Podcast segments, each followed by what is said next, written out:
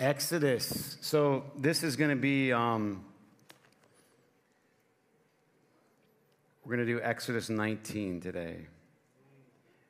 Uh, j- just to be truthful, I, I was really having a hard time because um, it's Mother's Day, and I want to acknowledge the moms and recognize you. And uh, I've done a, well, I guess 23 Mother's Day messages. Um, and this is, this is uh, 24. And, um, but I, I, I, felt like I wanted to keep going through our Exodus series. And in chapter 20, um, we're going to come to the Ten Commandments. And of course, you know one of the Ten Commandments is honor your father and your mother. So we're going to talk about that. Um, this, this chapter, chapter 19, the children of Israel have left Egypt and they arrive uh, at Sinai.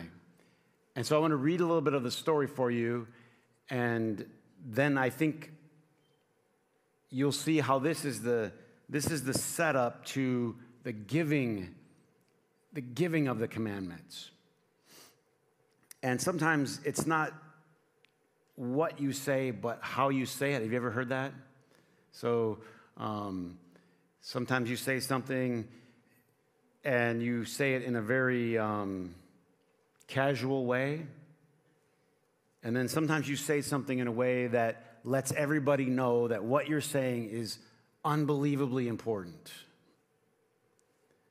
And I think what this whole story is about, it's the meeting with God at the mountain, is God saying to them, What I am about to say to you is unbelievably important. Exodus 19:1 in the 3rd month after the Israelites left Egypt on the very day they came to the desert of Sinai after they set out from Rephidim they entered the desert of Sinai Israel camped there in the desert in front of the mountain. Then Moses went up to God, and the Lord called down to him from the mountain. This is what you are to say to the house of Jacob, and what you are to tell the people of Israel. You have seen what I did in Egypt, how I carried you on eagle's wings and brought you to myself. Kind of a parental, motherly figure there, you know, the, the, the, the eagle carrying the young. If you obey me fully and keep my covenant, then you will be my treasured possessions. You will be a kingdom of priests and a holy nation. So Moses went back and summoned the elders and set before them all the words the Lord had commanded him.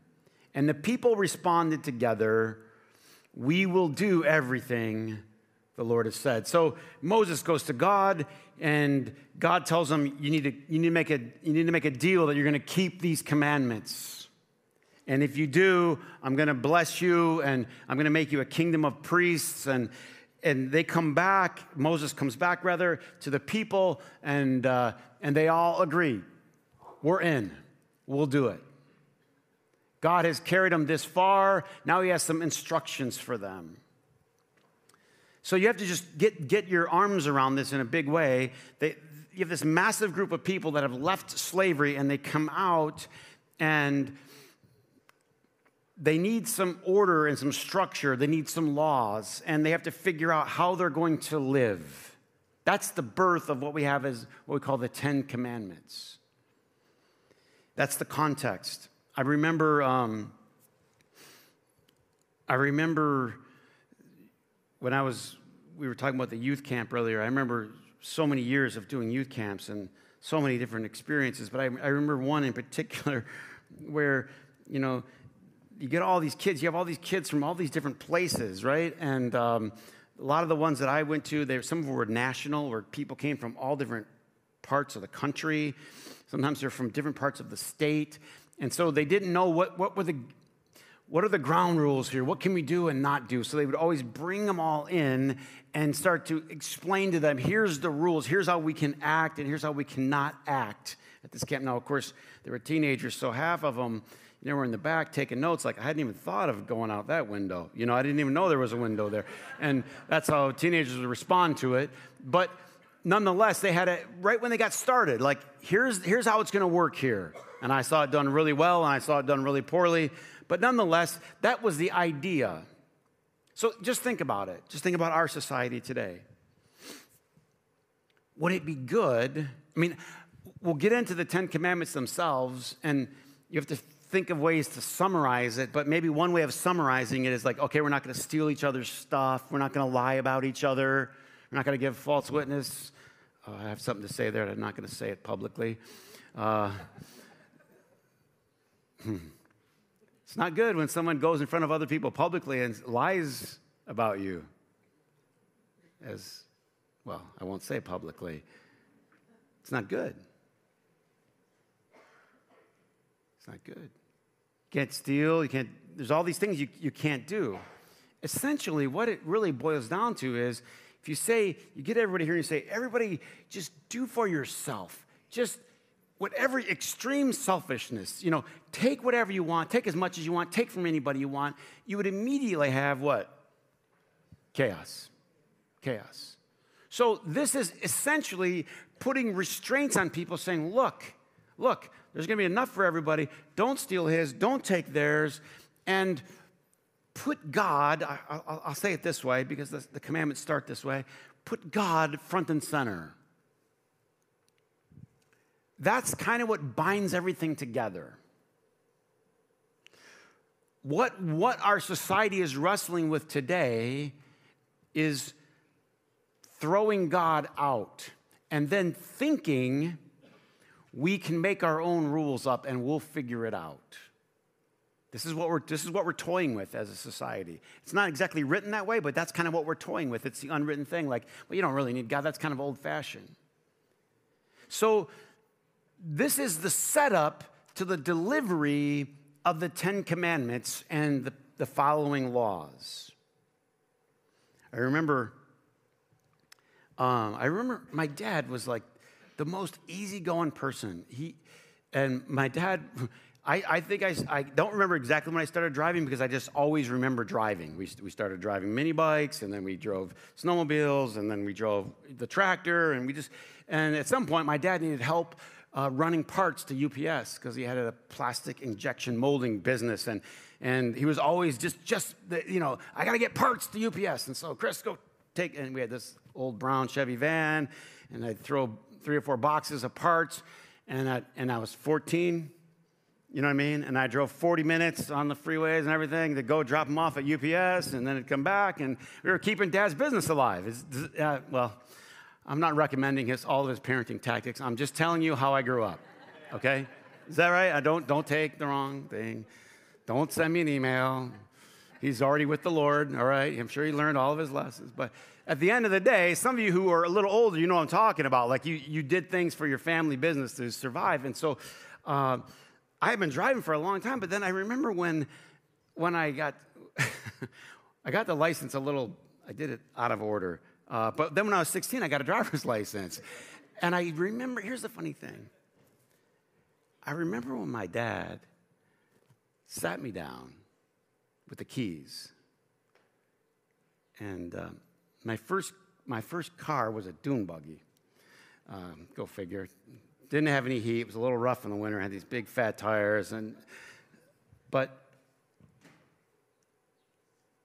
I, he he never talked like this, and he sat me down, and he said, "This can kill you, and you can kill some other people with this." Now, for as casual as he was, and everything was no worries and easy going, and I wrecked so many things. I can't tell how many things of his I wrecked and flipped and scratched and dented. But for him to stop, I, to, to this day, I remember him stopping. What, the, what I'm going to read to you from Exodus 19 is I think God stopping and saying, Look me in the eye. I want to tell you something that, that's important, that can be life or death for you. they get to the mountain, and it says this The Lord said to Moses, Go to the people, consecrate them, have them wash their clothes and be ready on the third day because on that day the Lord will come down on Mount Sinai in the sight of all the people. Put limits for the people around the mountain and tell them caution tape. What happens when someone puts up caution tape? Everybody wants to get right up to it. There must be something important up there, right? Set limits. You can't come here.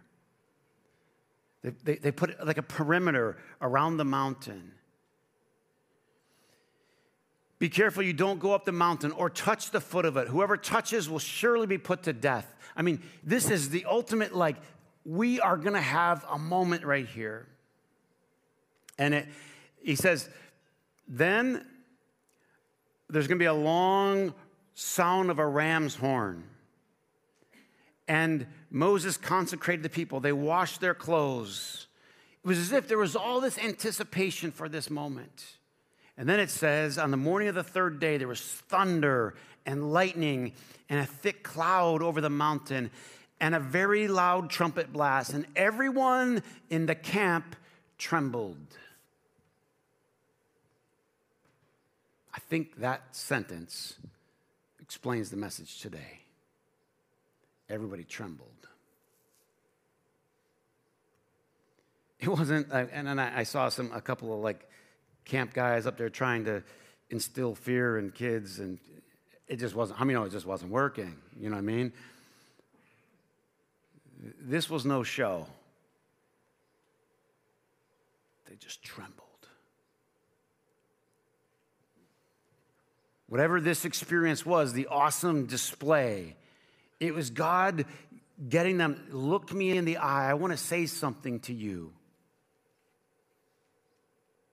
And they were there, and it says the mountain shook. Then Moses spoke, and God answered him.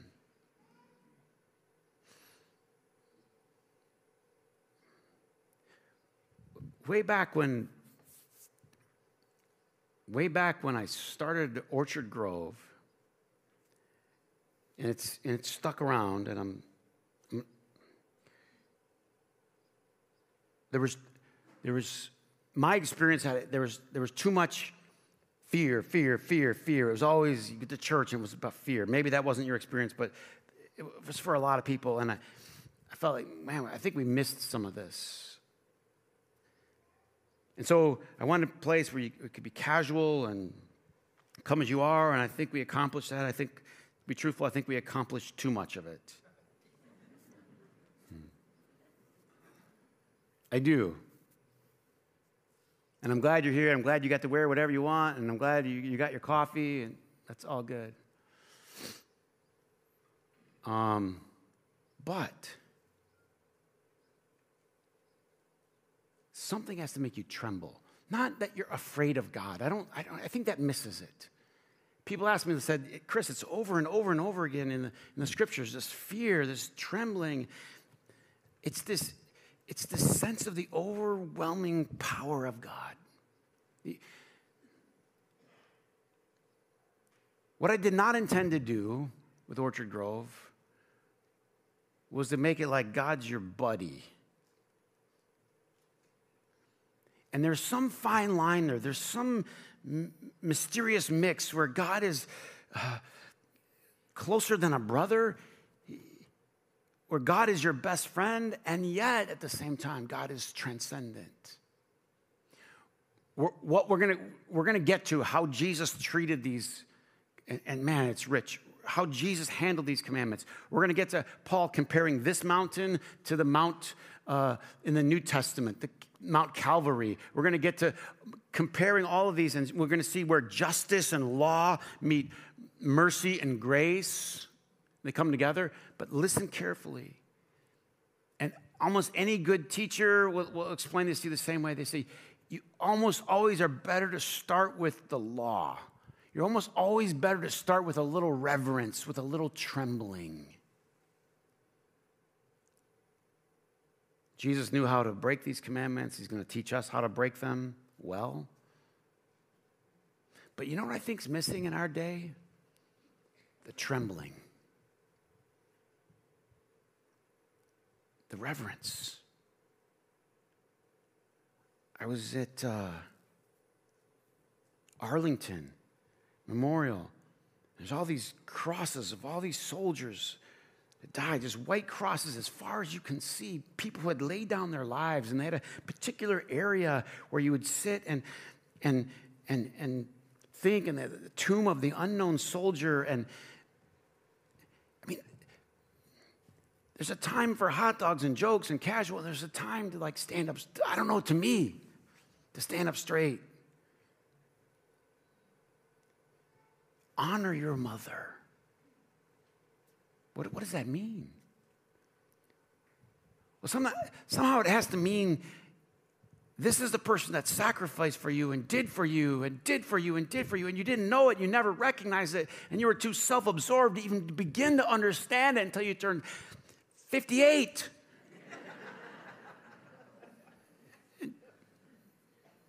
wow, she did a lot for me.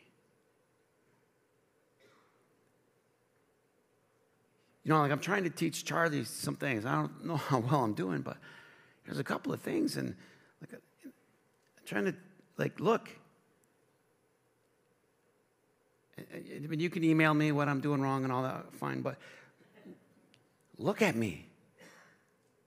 Look over here when I'm talking to you. you look right here when I'm talking to you. You look, she has this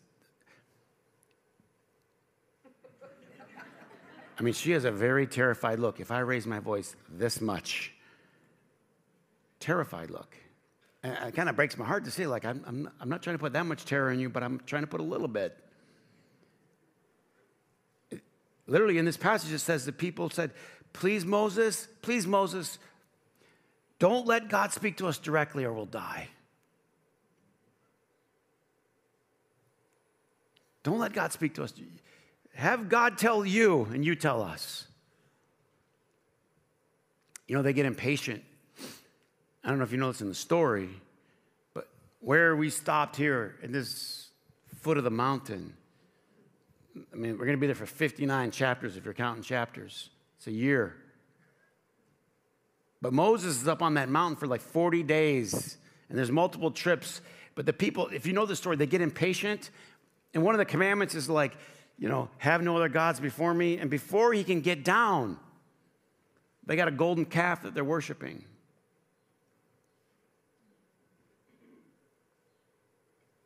They can't wait, they can't wait 40 days for this to get finished. You know what it made me think of? It makes me think of today's society.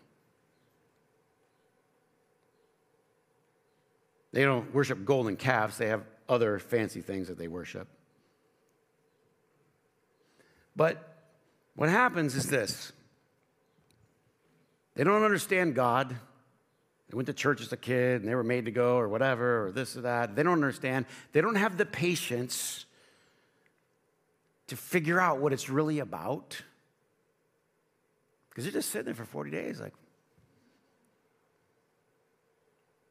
well, I heard this and I heard this and they heard rumors of God, but they don't have the patience to figure out what it's really about. And so they just settle for a cheap trinket. Anybody got an earring? Let's make that into a God.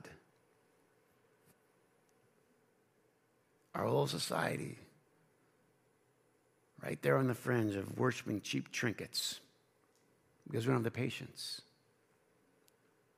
You know what you might have to do? I mean, sometimes I, honest God, I try to make the sermons boring because you know why? Sometimes you just, no, you need to just sit there and listen. You need, I mean, you need to be like 16 and just sit down and listen. Well, I didn't understand it. Think about it. You go home and read it. This is bigger than you. That's the first thing you need to know. It's the first thing about this story is this is bigger than you. And if you want to get anywhere in life, the first thing you need to know is that this whole thing is bigger than you. That's lesson uno. The other day, with Charlie, I, but Dad, I don't want to do this. I was like, I, I know you don't. And so I went on and said, Well, but we have to do this. And she says, But Dad, I don't, I don't want to. I understand, but mom has to do this and I have to do this. But dad, I don't want to. I said, Come here. Okay. How do we explain this to a four year old? I don't care. Uh, can I think of some other options? So I said, No, no, let me try to reason with them. Okay. There are, see you and see these other people? These other people have things to do. So sometimes you don't get to do what you want. Huh? I mean, maybe Mick Jagger should have came down from the mountain. You can't always get. I, and the, no, I finished the whole thing and I was very stern. I looked her in the eyes and I said, Look, you, it just can't always be what you want. Do you understand? And I've taught her to say, Yes, Daddy, which I don't think she means anymore, but she says, Yes, Daddy. this is what she followed up with. But I don't want to do that. you, you, can't, you can't say that after you said, Yes, Daddy. You can't follow up with, But, I, but this, is, this is the issue. Is this the issue? There has to be something supreme in your life. And I know what's happened is like the whole generation is they're just taking, as soon as you say God, as soon as you say church, Bible, Jesus, people just roll their eyes, throw it over to the side. That's so outdated. Wrong.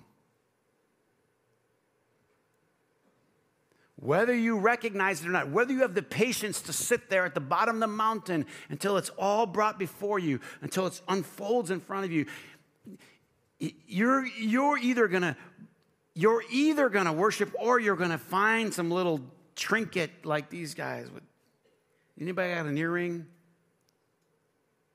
We'll make a golden calf.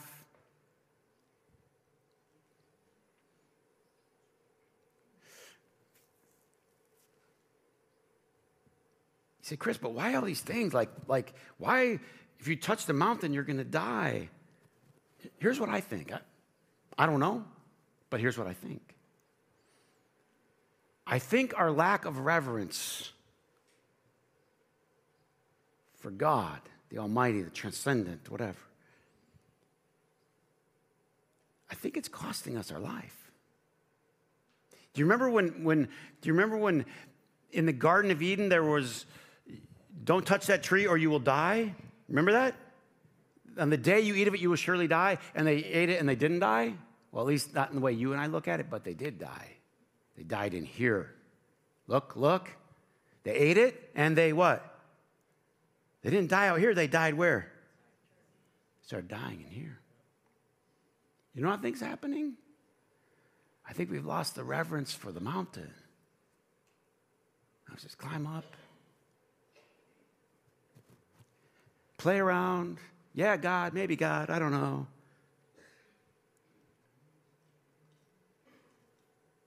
So if, if, if church went too far one way in the past, fair enough. But you don't throw the baby out with the bathwater.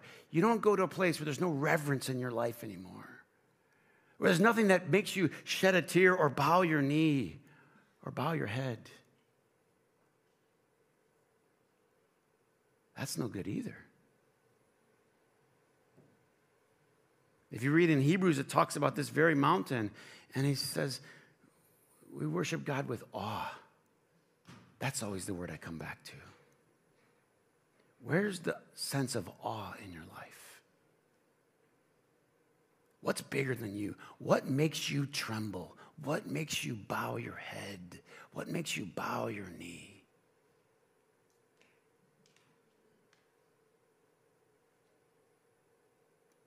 We all need a sense of awe. By the end, as we, as we will see, there's another mountain in the New Testament the mountain on which Jesus dies. And that mountain too shook. Hmm? And it was dark. And that mountain, too, brought people to their knees. It was God's extreme love. Christ gave his life. the one Roman centurion shook, shook, said, Surely this was the Son of God. Can I say it in a different way? Something has to shake you. I had an encounter with a guy who wouldn't tell you who, he was, but I'll tell you, I was out here doing some work outside yesterday. People were here working, and someone drove up in their car. They were looking for a particular meeting. And I was trying to give him some guidance, and he was shook.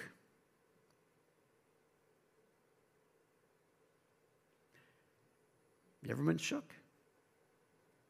Something will shake you. And this particular, this particular mountain, they were all there and they were trembling. This is before one law had been spoken. Moses said, The people cannot come up the mountain because you warned us. And the Lord said, Go down and bring Aaron with you. and so this is where it ends before God starts to speak what we call the Ten Commandments. In the weeks that are coming, we're going to see how Jesus handled the commandments. We're going to dive into it all. But if you think about your, your life, the place to start, just like they're coming out, it's like a new birth. They come out, they come out of slavery. It's like Jesus talked about being born again. It's like this new birth. The place that you start is right there at this mountain with a sense of reverence.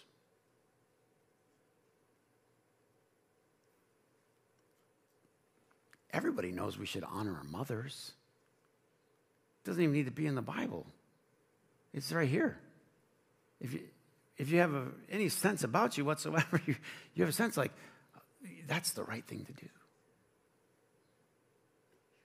And if our mothers brought us this far, think about this how far did God bring us? But here's the key. Everybody, look. Here's the key. It took you a while to realize how much your mom did for you. Did it? It wasn't when you were 13, trust me. Right? It took you a while, and you're like, whoa. Whoa. Whoa, that was a whoa. Oftentimes, it's going to take even longer for us to recognize what God has done for us.